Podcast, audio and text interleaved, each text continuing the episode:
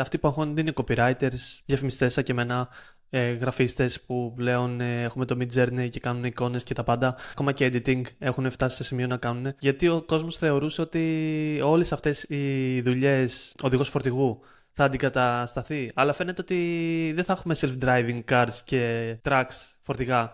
Ε, πρώτα. Πρώτα θα αντικαταστήσουν τις δουλειές τις γνωστικές και μετά τις χειρονακτικές.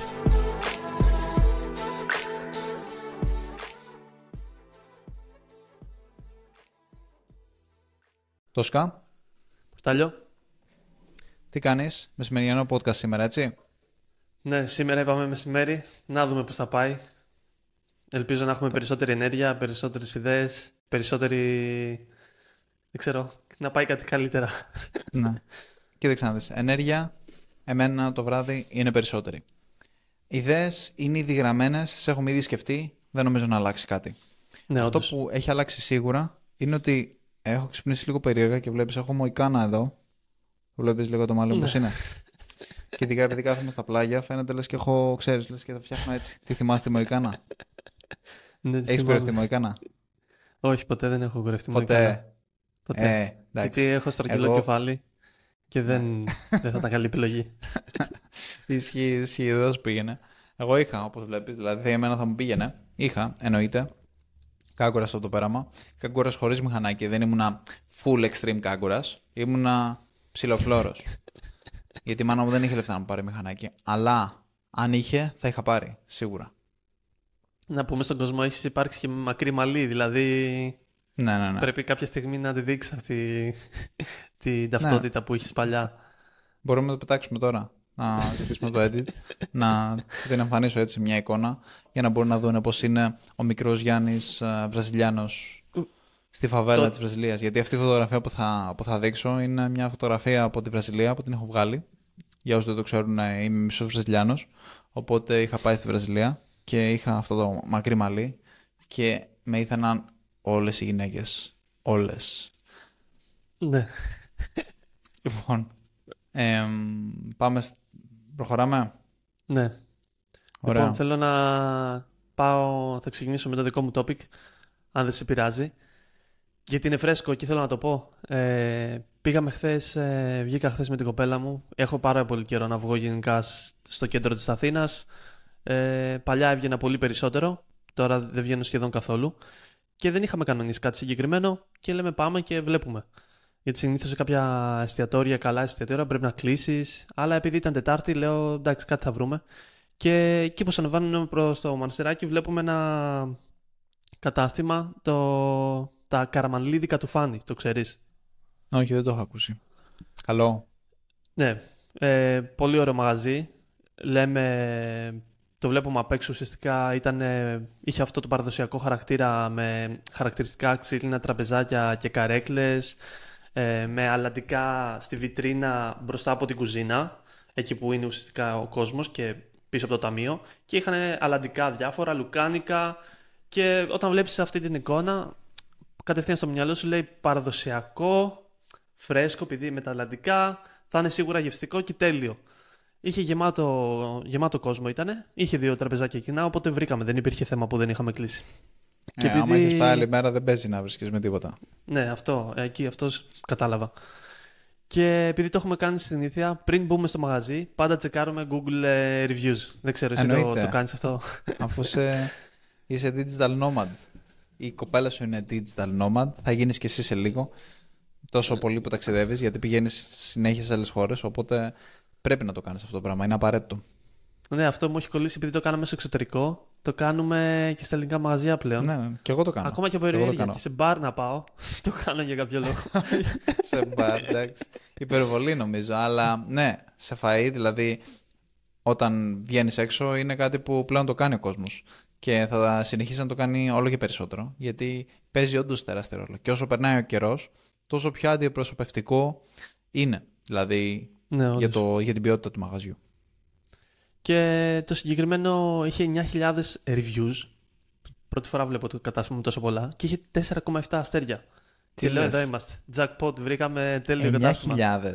Είναι πάρα ναι, πολλά. ρε, ρε. 9.000. Είχε είναι τρόπο πάρα να πολλά. τα, να τα κάνεις, σε- να τα, να τα παίρνει. Δηλαδή είχε κάποιο τρόπο ή σου σκάνα, σκάναρες κάτι στο τέλος Όχι. ή στην αρχή. Τίποτα. Δεν είχε τίποτα κάτι. Δεν παρατήρησα τουλάχιστον γιατί ήμουν σε αυτή τη φάση να παρατηρήσω, ξέρω εγώ, γιατί μου άρεσε πολύ το μαγαζί.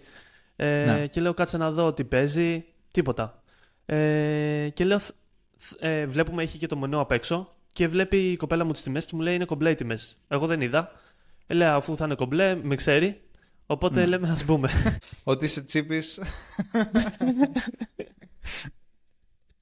και... και όταν, όταν μπαίνουμε, λέω ρε φίλε ότι άμα τη σκεφτείς, πώς λένε στα αγγλικά, we are already sold. Ότι μας έχουν ήδη πουλήσει και έχουμε ήδη αγοράσει. Ε, Ναι, ναι, ναι. Το συγκεκριμένο, ό,τι και να γίνει μέσα. Ε, Τέλος πάντων, καθόμαστε, μας κερνάνε δύο μεζέδες, ε, κα- δύο φέτες παστράμι μοσχαρίσιο μου είπε, ήταν με τυράκι. Πολύ ωραίο, πάρα πολύ ωραίο. Ε, και μετά μπαίνουμε στο. Ε, βλέπουμε το μενού, βλέπω και το μενού στα αγγλικά και μπαίνω στο site. Και μετά ψάχνω λίγο παραπάνω να δω το site πάρα πολύ καλό. karamanlidica.gr λέγεται. Και έχει τρία καταστήματα. Ένα που το λέει εργαστήρι. Εμείς είμαστε στο εργαστήρι, στην Ερμού, ε, με ζητζίδικο και παστιρματζίδικο.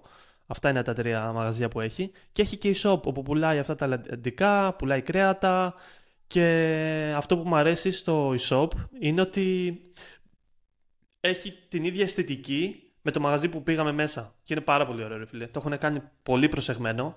Έχουν και άρθρα, blogs όπου αναλύουν τους μικρούς παραγωγούς από που παίρνουν αυτά τα, αυτά τα προϊόντα στην Ελλάδα. Λένε για το μικρό παραγωγό, παραγωγό στη Λάρισα, στο Αγρίνιο, ξέρω εγώ, και γράφουν. Άμα μπείτε στα άρθρα, είναι πάρα πολύ προσεγμένη δουλειά και digital και στο κατάστημα.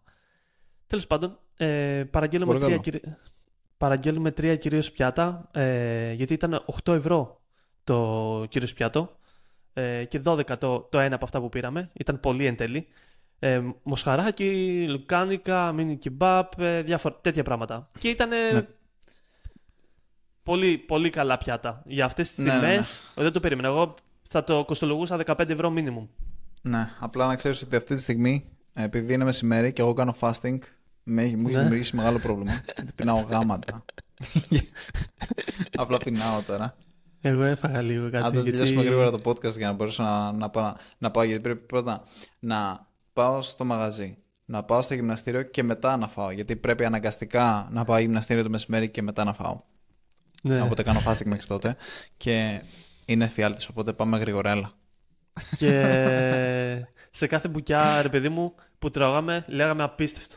Τέλειο. Πω, πω, τι ωραίο, ξέρω εγώ. Ξέρεις, Κάθε συνέχεια. μπουκιά. Σε Δεν είσαι κάθε υπερβολικός. τέτοια, ρε. Δεν, δεν είμαι υπερβολικός, ρε. Απλά Μμμ, θέλω, θα καταλήξω απίστευτο. κάπου. Μμμ, ότι απίστευτο. οι μερίδες... Απίστευτο. Α, στο τέλος μας κέρασαν και ένα γλυκό σπιτικό γιαούρτι με μέλι και ένα φρούτο, δεν θυμάμαι πώς λέγεται.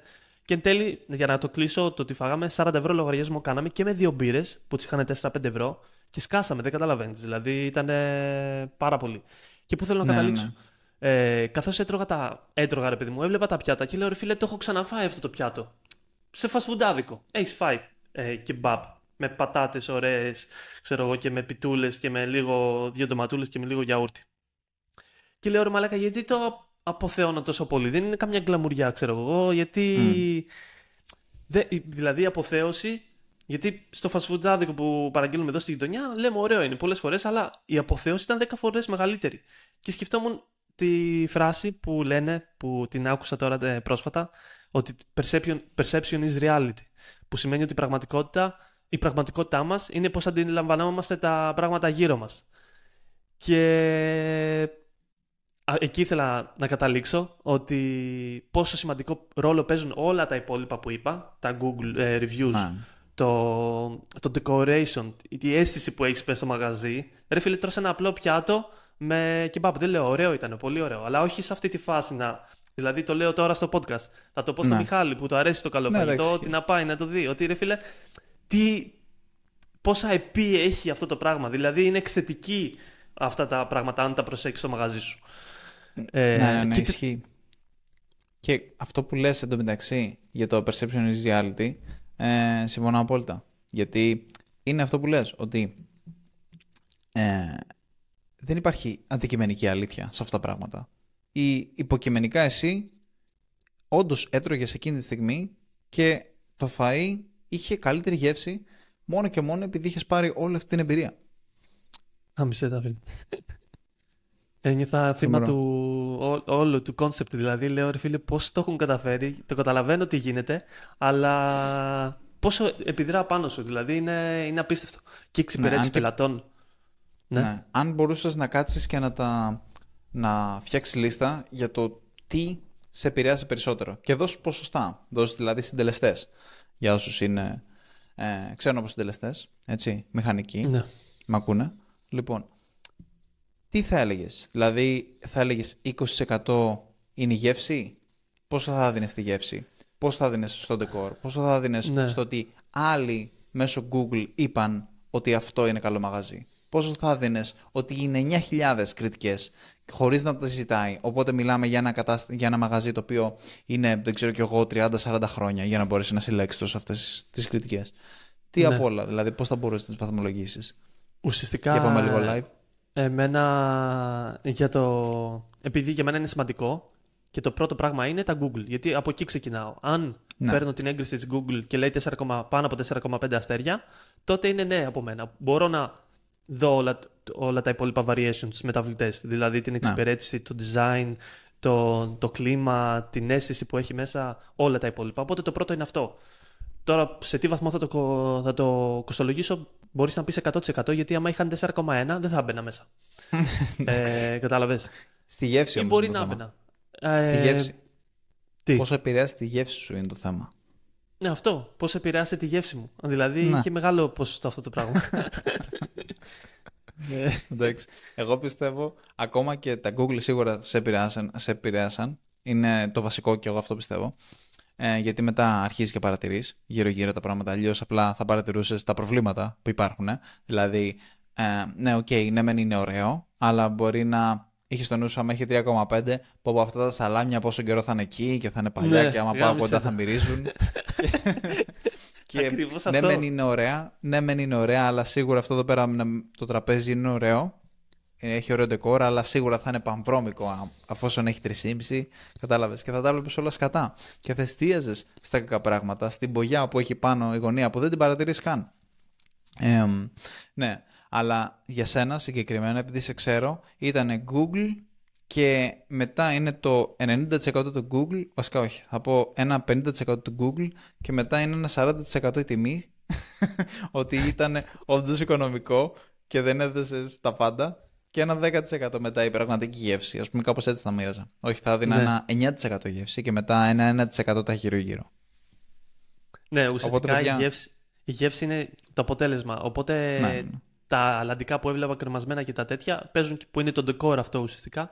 Δώσανε, προσθέσανε και αυτό στη γεύση. Ε, αλλά ναι, σε αυτό που λες πόσο πολύ μπορείς ή άλλη εκδοχή ουσιαστικά. Άμα έβλεπα 3,5 και λέγαμε. ή, ή δεν, το έβλεπα το 3,5 και το έβλεπα μετά αφού καθόμουν. Ναι, Σίγουρα καλά. θα είχα αυτή τη σκέψη που λες. ε... Τότε απλά θα έκλαιγε. Αλλά και στο θέμα της τιμή. που ήρθαμε θα πληρώσω τσόμπα λεφτά. Αλλά στο θέμα της τιμής, εμένα που με επηρεάζει προσωπικά, στο συγκεκριμένο παράδειγμα, δεν θα με πειράζε τα 8 ευρώ να πλήρωνα 15 ευρώ. Απλά δεν θα έπαιρνα 3 κύριο πιάτα. Θα έπαιρνα 2 κύριο πιάτα και πάλι ευχαριστημένος θα ήμουν. Ναι, ε, αλλά όχι σε αυτό το βαθμό. Ναι, ναι, ναι. Ε, σίγουρα, ναι, αυτό. Είναι value for money, εννοείται. Παίζει τεράστιο ρόλο. Οπότε, ναι, θα πρέπει ο κόσμος να το ξέρει ότι τα Google Reviews παίζουν πάρα πολύ σημαντικό ρόλο. Και ήθελα να πω σε αυτό το, το quote που είπα ότι perception is reality. Άκουγα κάτι από, σε ένα podcast από ένα spy της CIA που μίλαγε ε, στο podcast και μίλαγε περισσότερο για πώς συμπεριφέρεται ο άνθρωπος, πώς αντιλαμβανόμαστε τα πράγματα, ε, και μίλαγε συγκεκριμένα για το perspective και το perception, που είναι δύο διαφορετικά πράγματα. Perspective, προσπάθησα να το μεταφράσω ώστε να το δώσω, να το καταλάβει ο κόσμος. Αν το μεταφράσω, είναι οπτική με την οποία βλέπουμε τα πράγματα βάσει της δικής μας άποψης και δεν επηρεαζόμαστε από τρίτους. Αυτή είναι η καλύτερη μετάφραση που έκανα και μπόρεσα να καταλήξω κάπου τι σημαίνει το perspective, ώστε να το εξηγήσω. Και perception είναι ο τρόπος που αντιλαμβανόμαστε τα πράγματα λόγω περιβάλλοντος και των social media, των γύρων μας, και, και είχε πει ένα quote, ένα συγκεκριμένο, το οποίο επειδή γι' αυτό μου κόλλησε το perception is reality από αυτόν και μετά ξαναπήγα σε αυτό να το, να το αναφέρω στο podcast. Ε, λέει, ε, οι περισσότεροι άνθρωποι δεν έχουν perspective. Ο μέσος άνθρωπος δεν έχει καθόλου perspective και ζουν σε έναν κόσμο of perception. Θα χρησιμοποιώ τις αγγλικές λέξεις για να είναι πιο εύκολο. Και αντιλαμβάνονται ουσιαστικά ε, τη ζωή επηρεαζόμενη από τους γύρω τους. Και το τι κάνω εγώ perceive είναι πραγματικό σε μένα και δεν επηρεάζεται από το τι κάνεις εσύ perceive. Το τι κάνω εγώ perceive είναι αλήθεια μου. Και αυτό που καταλήγει είναι ότι το 98% των ανθρώπων είναι παγιδευμένοι στο perception of reality και το 2% που ζει στον πραγματικό κόσμο, on their own terms θα μπορούσαμε να πούμε, ε, είναι ικανοί να κάνουν μια manipulate, δηλαδή να χειραγωγήσουν τους υπόλοιπους. Ε, και ήθελα να το αναφέρω αυτό. Μου ναι, ναι. ακούγεται ωραίο. Πολύ ωραίο, πολύ, ωραίο ακούγεται. Πολύ, πολύ ποιητικό, φιλοσοφικό επίσης. Ε, ναι, ισχύει. Ε, συμφωνώ εν μέρη. Ε, πιστεύω ότι υπάρχει διεισμός σε αυτά τα πράγματα. Δηλαδή, εγώ πιστεύω ότι ζω και στα δύο. Δηλαδή, δεν πιστεύω ότι δεν επηρεάζομαι. Πιστεύω ότι υπάρχει και το perceive και το perception το οποίο έχω. Ε, εννοείται πως. Υπάρχει και ένα, ένα ρητό που λένε ότι ε, beauty is in the eye of the beholder, ας πούμε. Αυτό ισχύει, έτσι. Δηλαδή, είναι, όντως είναι υποκειμενικό το τι θεωρείς ωραίο, τι θεωρείς καλό. Καλά, η ομορφιά είναι στο μάτι του παρατηρητή, αυτό ήθελα να το μεταφράσω. Ε, γιατί είπαμε να μην λέμε αγγλικές λέξεις. Ναι, συμφωνώ, αλλά θεωρώ ότι υπάρχει διασμό. Δηλαδή, κάνεις και το ένα, ζεις παράλληλα και στο ένα και στο άλλο. Εγώ θεωρώ ότι περάζουν πάρα πολύ από τη γνώμη των άλλων. Αλλά ναι. πάλι πιστεύω ότι σε άλλα θέματα ε, μπαίνει και η δική μου σκέψη και η δική μου ε, κρίση.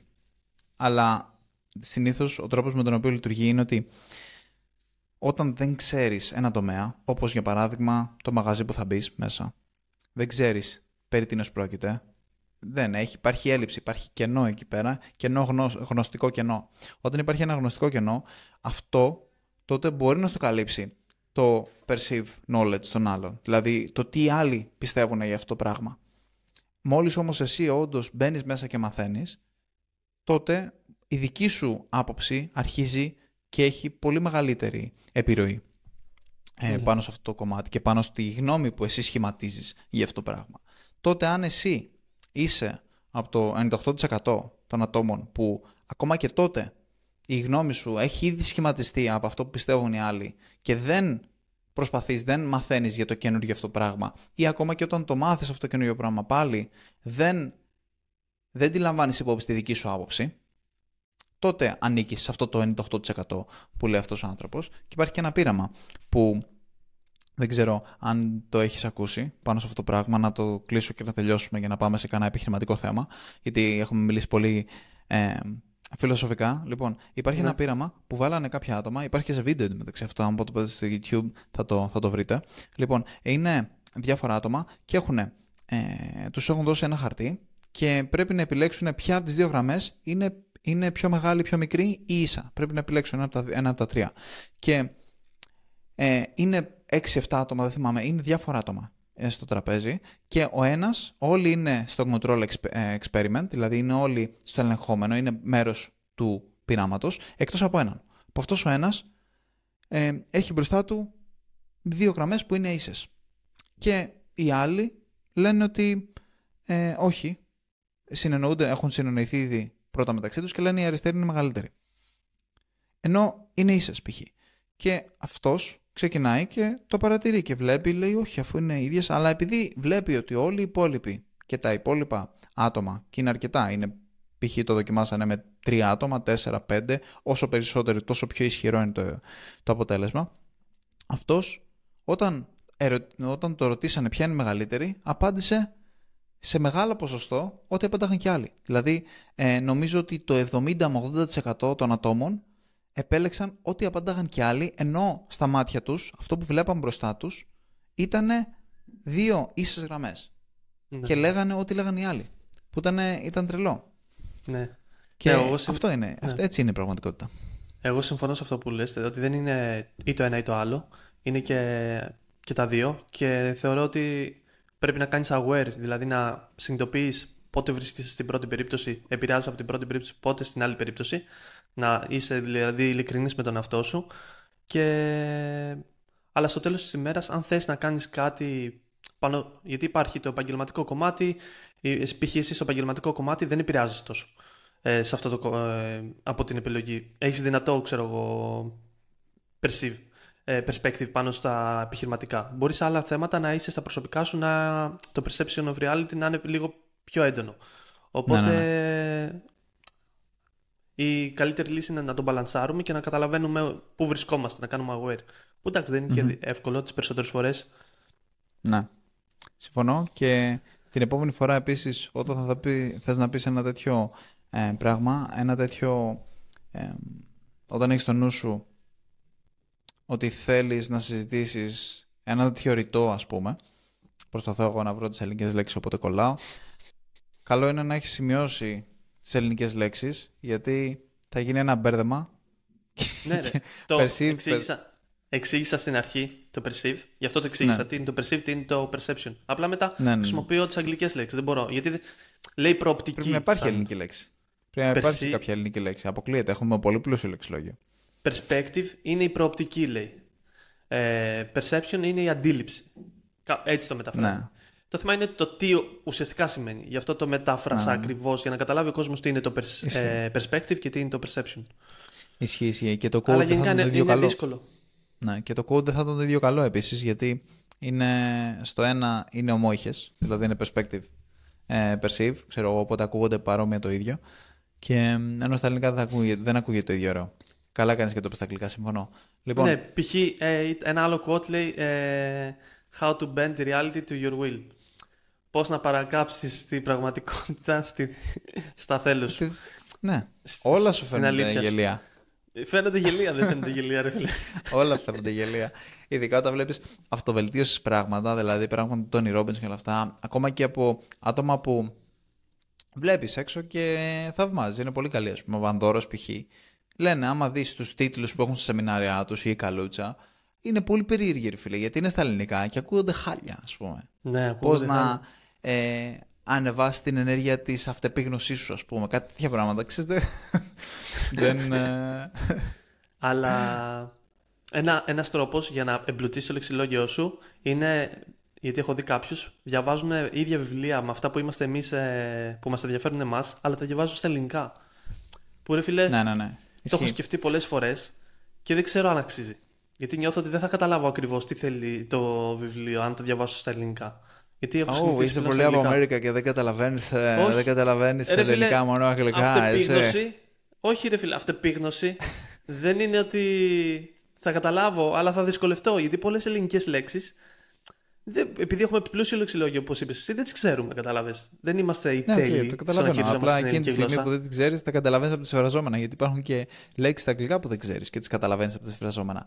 Τέλος πάντων, είναι πολύ καλή σκέψη και εγώ έχω ξεκινήσει και το κάνω αυτό το πράγμα το και κάνεις. με τα βιβλία. Ναι, γιατί η Γιώτα έχει τα βιβλία στα ελληνικά, οπότε έχω ξεκινήσει και διαβάζω αυτά. Επίσης, έχω σταματήσει να παρακολουθώ podcast στα αγγλικά, μόνο και μόνο για να μπορέσω να βελτιώσω το λεξιλόγιο μου στα ελληνικά. Οπότε ακούω podcast στα ελληνικά μόνο και μόνο για αυτό το λόγο.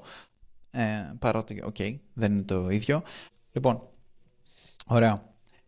Εν τω μεταξύ, το για να παίξω εγώ με τη δική μου ιστορία που θέλω να, θέλω να πω, θέλω να σου κάνω πάσα, το κατάστημα, το μαγαζί μάλλον, λέω κατάστημα συνέχεια, το μαγαζί που πήγες, είδες ότι ο κύριος τρόπος για να είναι επιτυχημένο είναι να έχει ένα καλό προϊόν και μια καλή εικόνα στον κόσμο. Ωραία. Ναι.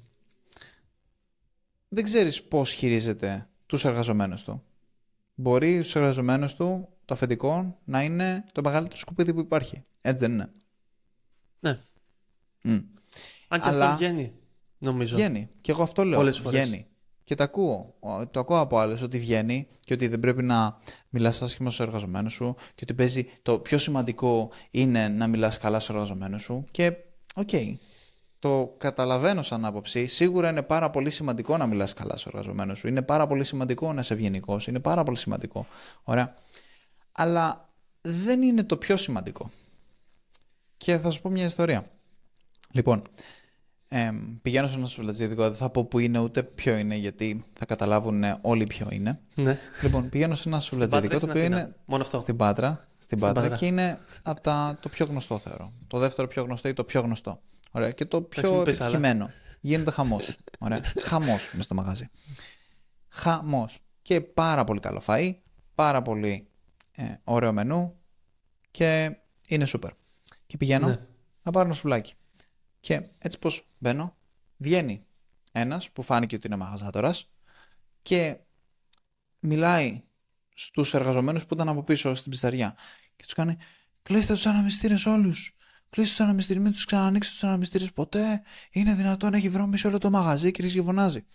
Και ξέρεις, λένε, ξέρω εγώ, εντάξει. Και ακούω τον άνθρωπο, ξέρεις, να μιλάει από μέσα από τα δόντια του, αλλά όχι, όχι με κακό τρόπο, σε φάση ότι, οκ, απλά σκάμε, κάτι τέτοιο μπορεί να έπαιζε. Αλλά δεν το Ναι. είπε καν. Δεν το είπε, αλλά αυτό ήθελε να δείξει και καλά. Ότι σκάνε, οκ, οκ, του λέει, εντάξει, αλλά σκάμε. Και λέει αυτός, ε, και τι με νοιάζει εμένα. Και τι, μου λες ότι σκάτε. Χωρίς να το πει ο άλλος. Μου λες ότι σκάτε. Δεν με νοιάζει καν αν σκάτε. Τι με νοιάζει εμένα αν σκάς. Απλά κλείσε το τώρα. Νευριασμένος έτσι, Μαλάκα. με ύφος ρε. Δηλαδή, εγώ τώρα μπορεί να, να φάνηκα άγριος. Ήταν 10 φορές πιο άγριος γιατί ήταν και ψηλός. Και, Ναι. και ε, όντως είναι τρομακτικό. Και ήταν πολύ άσχημο. Άσχημος ο τρόπος που φέρθηκε στου εργαζομένου του. Αλλά, δηλαδή αυτό το πράγμα εγώ δεν θα μπορούσα να το κάνω ποτέ. Δηλαδή δεν είναι ότι, α, η δύσκολη στιγμή. Δεν θα μπορούσα να μιλήσω έτσι, άσχημα, με αυτόν τον τρόπο. Δεν με νοιάζει. Τι με νοιάζει εμένα; Να, βγ- να Το βγεις τι με εκτός νοιάζει αυτού. εμένα; Δεν, δεν βγαίνεις. Ε, μπορεί να βγω εκτός αυτού, αλλά δεν Και ξέρω. να Μου φαίνεται ότι χαρακτηρίζεις τον άλλον, ξέρω Ναι. εγώ, να... ε, είναι πολύ διαφορετικό εσύ. Δηλαδή δεν πιστεύω ότι ήταν κάτι το οποίο συνέβαινε τώρα. Και οι άλλοι ξέρουν του μπεκί. Και φάνηκε ότι είναι του μπεκί και φάνηκε ειδικά σε αυτόν που το είπε, που μάλλον είναι υπεύθυνος, ότι το έχεις ξανακούσει. Δεν ξέρω, εμένα μου φάνηκε αυτό το πράγμα. Και παρόλα αυτά, αυτό το μαγαζί είναι το πιο επιτυχημένο. Έτσι. Πώς είναι το πιο, Ναι. πιο επιτυχημένο; Πώς μπορεί και να είναι το, προ- το πιο επιτυχημένο ενώ έχει ένα τέτοιο αφεντικό; Γιατί μάλλον το, να, το αφεντικό να είναι ευγενικό δεν είναι και το πιο σημαντικό. Μπορεί να είναι σημαντικό και σίγουρα λειτουργεί εμ, όχι επειδή το αφεντικό είναι έτσι, αλλά παρότι το αφεντικό είναι έτσι. Συμφωνώ. Αλλά Ναι. δεν μπορείς να βγαίνεις και να μου λες το πιο σημαντικό είναι πως φέρεις τους εργαζομένους σου σε μία δουλειά όπου οι εργαζομένοι σου μπορούν να αναπληρωθούν πάρα πολύ εύκολα. Ναι, άρα εσύ λες ότι, το, πι- ότι αν είναι καλό το αφεντικό μπορεί να σε πάει πολύ καλό το αφεντικό και ευγενικό και όλα, μπορεί να σε πάει από μια καλή σε μια πολύ καλύτερη επιχείρηση, αλλά το κακό αφεντικό δεν θα σε κάνει κακή επιχείρηση. Δηλαδή δεν είναι ή το ένα ή το άλλο. Αυτό, Ναι, αυτό λες δεν- ουσιαστικά. Πα- ναι, κάτι τέτοιο. Απλά ε, Ναι. αυτό που θέλω συγκεκριμένα να πω, δηλαδή, ναι, συμφωνώ με αυτό που λες, αλλά Ναι, αυτός ισχύει προφα- συγκεκριμένα ισχύει αυτό προφανώς. που θέλω να πω είναι ότι το καλό αφεντικό είναι κάτι καλό να υπάρχει. Δεν ξέρω κατά πόσο όντως είναι, παίζει καταλητικό ρόλο στο να κάνεις μια καλή επιχείρηση. Το να κάνεις μια καλή Ναι. επιχείρηση πρέπει να προσφέρεις αξία. Αξία μπορείς να προσφέρεις αν το τελικό σου προϊόν είναι τρομερό. Όχι αν Ναι. αυτός που σου σερβίρει αυτό το προϊόν είναι χαρούμενος με τη ζωή του. Και Ναι. όταν μια δουλειά έτσι, ε, έχει εργαζομένους όπου, για παράδειγμα, μιλάμε για μια τεχνολογική επιχείρηση, μιλάμε για το Workable που θέλω να θα μιλήσουμε στο επόμενο επεισόδιο, γιατί την είχα δει αυτήν την εταιρεία και μου άρεσε πάρα πολύ. Είναι μια τεχνολογική επιχείρηση που έχει μέσα 30 εργαζομένους. Αυτοί οι 30 εργαζομένοι βγάζουν, ε, δεν ξέρω κι εγώ πόσο, 50 εκατομμύρια τζίρο. Δεν ξέρω, δηλαδή, είναι όλοι high skilled δουλειά. Δηλαδή είναι όλοι υψηλή τεχνογνωσία άτομα. Δεν μπορείς να τα αντικαταστήσεις με τίποτα. Οι άνθρωποι είναι το προϊόν σου σε αυτή τη δουλειά. Τότε ναι. Τότε το αν είσαι καθήκη σαν αφεντικό, το πιθανότερο είναι να μην μπορείς να πας στο επόμενο βήμα. Αλλά όταν έχεις καφετέρια, όταν έχεις ένα μαγαζί, ένα τουριστικό μαγαζί και έχεις πολιτές μέσα, όταν έχεις ένα σουβλατζίδικο που μπαίνει ο άλλος στο σουβλάκι και φεύγει, ε, δεν παίζει τόσο μεγάλο ρόλο. Γιατί ο, ο σερβιτόρος που του μιλήσει πάρα πολύ άσχημα, δυστυχώς μπορείς να, να τον αντικαταστήσεις πάρα πολύ εύκολα. Γιατί, η δουλειά, γιατί δεν έχει κάποιο, κάποια μόχλευση στη μορφή ικανότητας. Ναι, όντως. Δηλαδή δεν είναι, δεν είναι δύσκολο να τον αντικαταστήσεις πολύ απλά. Αυτό. Και ok, okay, αυτό Ναι. είναι στενάχωρο και είναι κακό και εννοείται πως δεν πιστεύω ότι, ότι θα πρέπει να φέρεις έτσι. Και το λέω ξεκάθαρα. Εγώ ποτέ μου δεν φέρομαι έτσι στους εργαζομένους μου και, δεν, και συχαίνομαι. Δηλαδή, εγώ ας πούμε από αυτό το μαγαζί δεν θέλω να ξαναπάρω γι' αυτό το λόγο. Αλλά δεν, αυτό που η πραγματικότητα είναι άσχημη, είναι κακή. Ναι, όντως. Ισχύει αυτό που λες. Και αν το σκεφτείς από τα παλιά χρόνια, ότι υπήρχε περισσότερο. Δηλαδή, ακού συνέχεια είτε από τη μάνα μου είτε από τον πατέρα μου. Ε, παλιά δουλεύανες, είχαν αφεντικά και τα αφεντικά τους φερόντουσαν πολύ χειρότερα από ό,τι τους φέρονται τώρα, ξέρω εγώ. Τα, νε- τα τωρινά αφεντικά του 2015, του 2020, που πιστεύω αλλάζει. Ε, και τώρα έχει γίνει λίγο ότι πρέπει να είσαι πολύ, καλός, αφεντι- ε, πολύ καλό αφεντικό, πρέπει να έχει καλό εργασιακό περιβάλλον.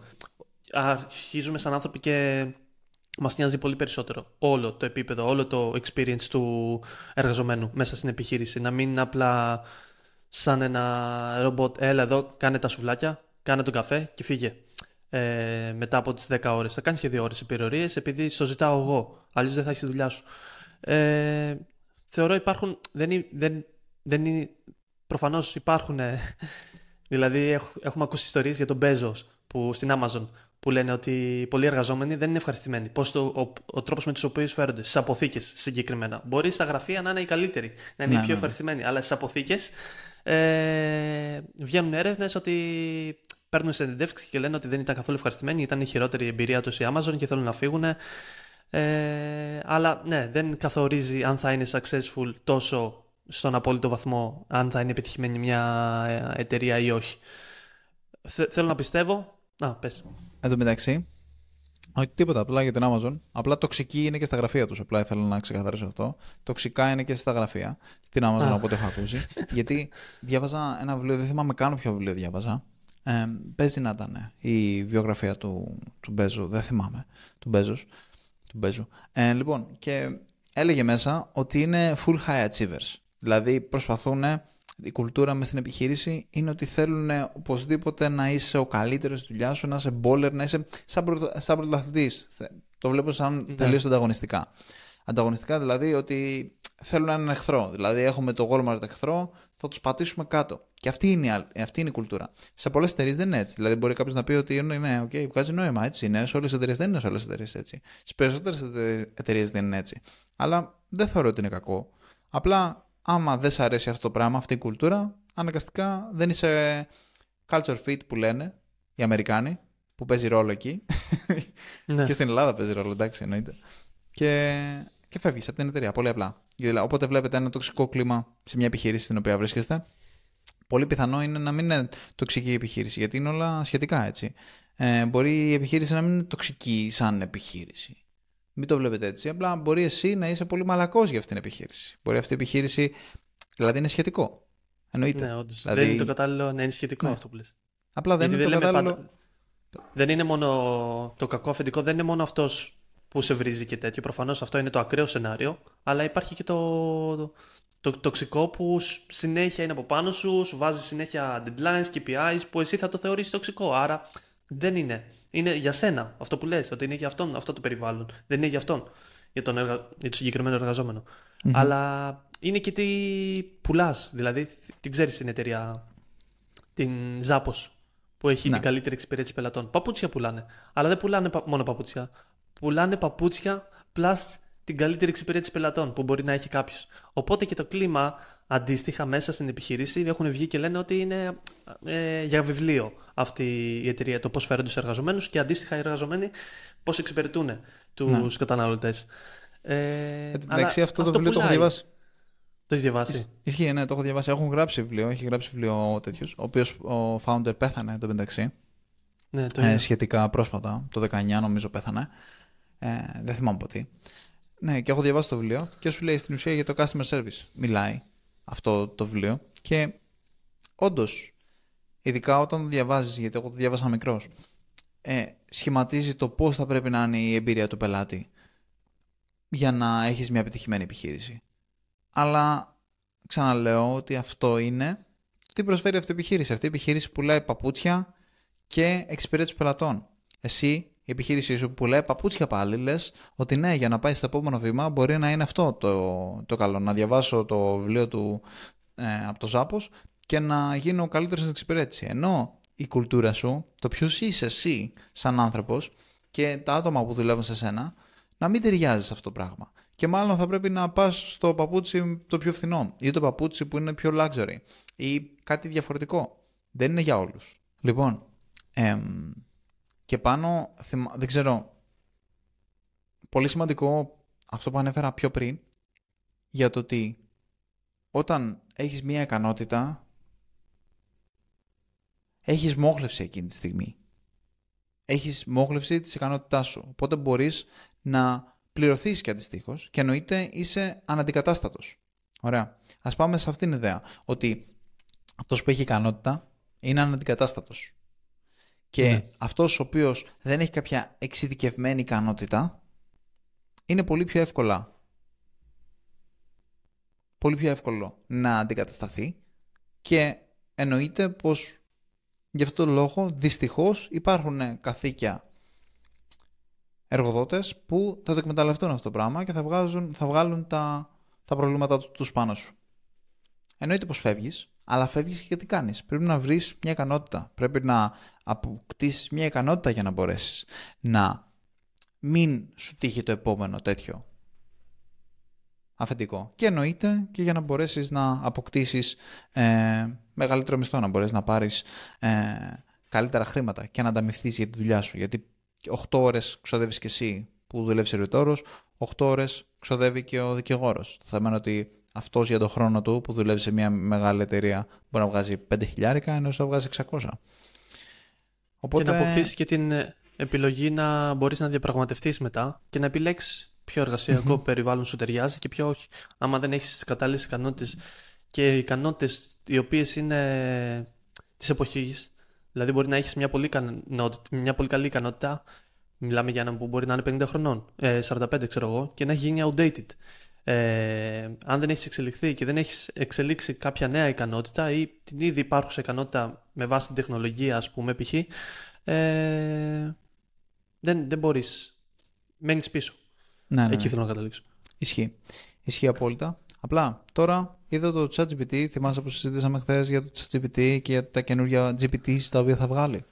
Με έχει ναι. φάει και έχω ασχοληθεί πάρα πολύ. Και το ψάχνω. Και εννοείται πως ασχολούμαι συνέχεια με το ChatGPT. Εγώ δηλαδή το χρησιμοποιώ σε καθημερινή βάση. Γιατί με βοηθάει πάρα πολύ μέσα στη δουλειά μου. Στο, στο να ολοκληρώσω όντω πράγματα. Δηλαδή και κώδικες που μπορούν να με βοηθήσουν μέσα στη δουλειά και στο να πάρω αποφάσει και στο να μάθω πράγματα. Μπορεί να με βοηθήσει. Ε, απλά έχω αρχίσει και βλέπω ένα κόσμο ο οποίος δεν είναι αυτό που περιγράφουμε τώρα. Είναι κάτι διαφορετικό. Π.χ. Ε, κάθε φορά που θες να μάθεις να, να πω ποια είναι τα προβλήματα του ChatGPT αυτή τη στιγμή. Έτσι, κάθε φορά που θες να μάθεις κάτι, για να μπορέσεις π.χ. π.χ. να πάρεις, θες να πάρεις μια απόφαση. Ωραία, για την επιχείρησή σου, για τη δουλειά σου, θα μαγειρέψει οτιδήποτε. Ε, για το αν θα πρέπει να κάνεις αυτή την κίνηση ή αν θα πρέπει να φτιάξω αυτόν τον κώδικα. Λοιπόν, πρέπει να χρησιμο... μπορείς να χρησιμοποιήσεις το ChatGPT, αλλά πρέπει πρώτα να το εκπαιδεύσεις για να σου βγάλει τη σωστή απάντηση. Ναι. Ε, η εκπαίδευση είναι στην ουσία πρέπει να κάτσεις να το πεις. Δηλαδή ότι π.χ.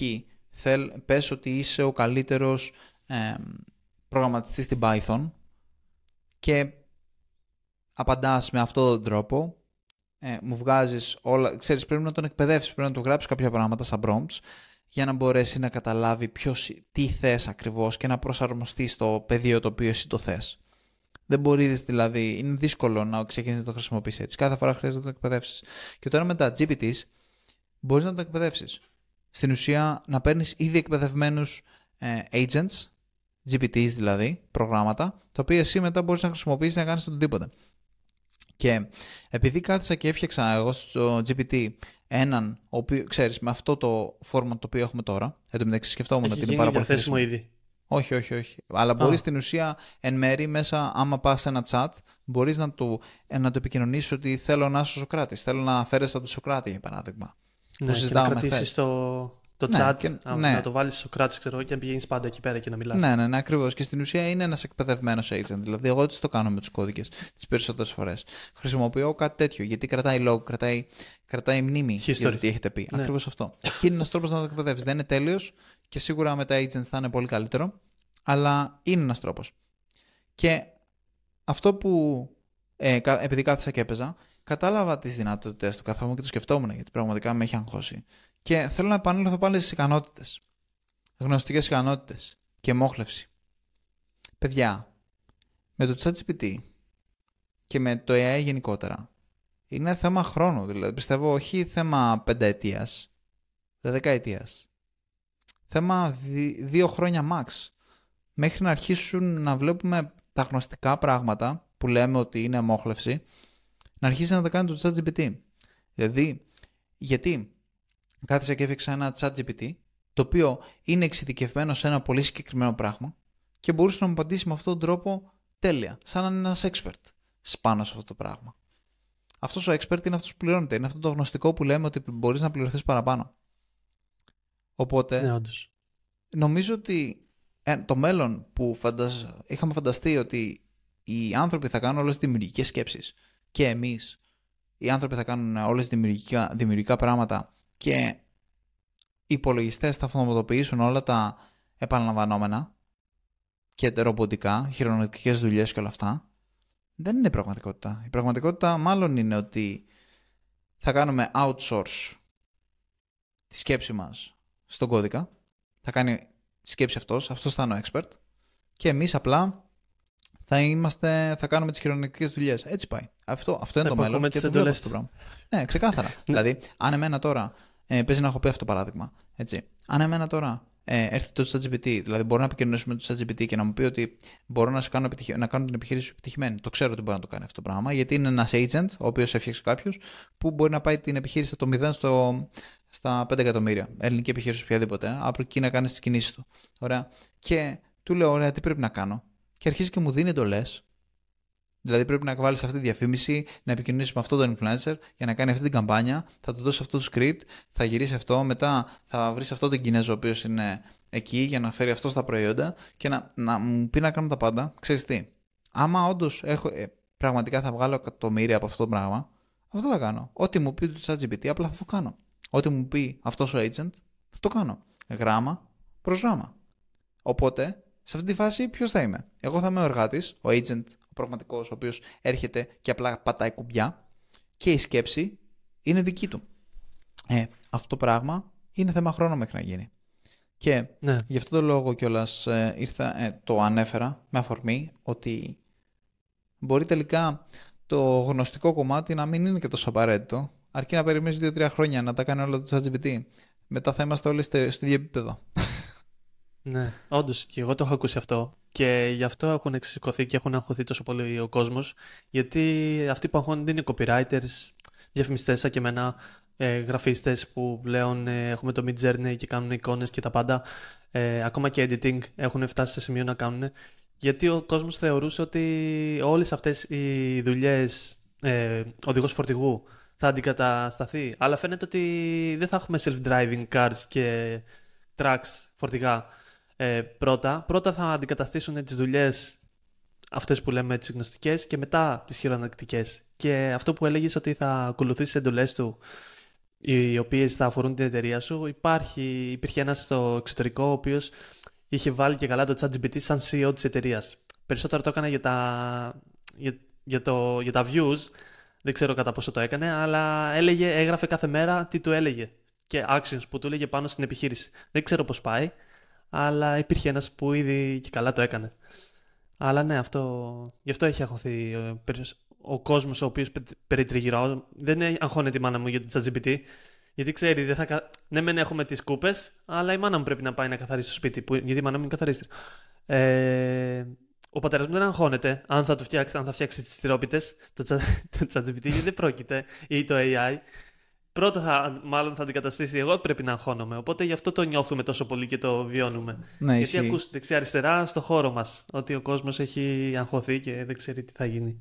Ισχύει, ισχύει. Και υπάρχουν συγκεκριμένες δουλειές που είναι AI proof και συγκεκριμένες και σίγουρα και επιχειρήσεις έτσι πάνω από αυτό το κομμάτι που είναι AI proof, δηλαδή μπορούν να, να ασφαλιστούν, ε, δηλαδή να μην έχουν τόσο μεγάλο κίνδυνο από αυτό το AI. Όπως για παράδειγμα, ε, καθαρίστρια που είναι η μάνα σου, έτσι. Δηλαδή, μια τέτοια δουλειά, χειρονακτική, γενικότερα όταν κινείστε γύρω από αυτές τα, τις δουλειές, ε, θεωρώ ότι εκεί πέρα υπάρχει το μεγαλύτερο κομμάτι όπου έχετε μεγαλύτερη ασφάλεια από, το, από την, την επανάσταση που φέρνει το AI, που φέρνει η τεχνητή νοημοσύνη.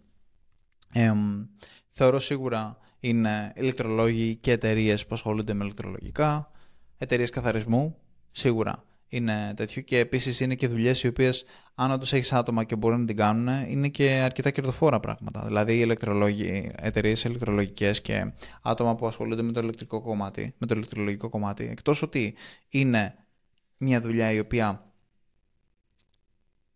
δεν αμείβεται, έχεις κάποια ικανότητα, πάρα πολύ δυνατή, κάποια ικανότητα που δεν την έχει ο, ο, ο υπόλοιπος κόσμος και αν όντως έχεις μια εικόνα, μια ιδέα για το πώς λειτουργεί ε, η οικονομία και πώς μπορείς να κάνεις marketing στον εαυτό σου, μπορείς να, να βγάζεις πάρα πολλά λεφτά από αυτό το πράγμα. Και πολλοί άνθρωποι τις περνάνε αυτές τις ε, τις, τις δουλειές μόνο και μόνο επειδή ξέρεις δεν ακούγεται fancy, δεν ακούγεται ωραίο ότι δεν δουλεύω τον υπολογιστή. Ενώ στην πραγματικότητα όντως υπάρχουν περιθώρια εκεί πέρα. Μια άποψη που έχω ακούσει εγώ είναι ότι πλέον δεν ξέρω κατά πόσο υπάρχει, αλλά ας πούμε ότι υπάρχει μεσαία τάξη στην Αμερική, γιατί όλα ξεκινάνε από την Αμερική, ε, η ανώτερη τάξη και η κατώτερη τάξη. Τώρα η μεσαία τάξη σε αυτές τις γνωστικές δουλειές είναι social media managers, ε, copywriters, ξέρω εγώ, που δουλεύουν σε διάφορες διαφημιστικές εταιρείες, e-commerce ναι, ναι. και ουσιαστικά αν αντικαταστήσει όλους αυτούς θα ανοίξει μεγαλύτερο, πολύ περισσότερο το χάσμα μεταξύ ανώτερης και θα καταργήσει ουσιαστικά τη μεσαία τάξη και θα παραμένει μόνο η ανώτερη, ανώ, πώς τη λέμε, τη top κλάση, ανώτερη κλάση έτσι, δεν Α, έχει κάποιον άλλο ορισμό. Ε, και η κατώτερη, η κατώτατη. Ε, οπότε θα μείνουν μόνο αυτές οι δύο κοινωνικές τάξεις και οπότε είτε παλέ, αυτοί που θα είναι στην ανώτατη θα είναι αυτοί που θα μπορούν να χρησιμοποιήσουν το ChatGPT ε, σαν πλεονέκτημα ώστε να φτιάξουν είτε επιχειρήσεις είτε εταιρείες όπου θα βγάλουν εκατομμύρια και θα παραμείνουν εκεί πέρα που είναι ή θα πάνε εκεί πέρα. πιστεύω έχεις την ικανότητα να κάνεις κάτι μεγάλο και ας βρίσκεσαι σε, χαμηλό, σε χαμηλή κοινωνική τάξη. Οπότε ναι, ναι, λένε ναι. ότι θα καταργήσει εντελώς τη μεσαία. Υπάρχει σαν άποψη.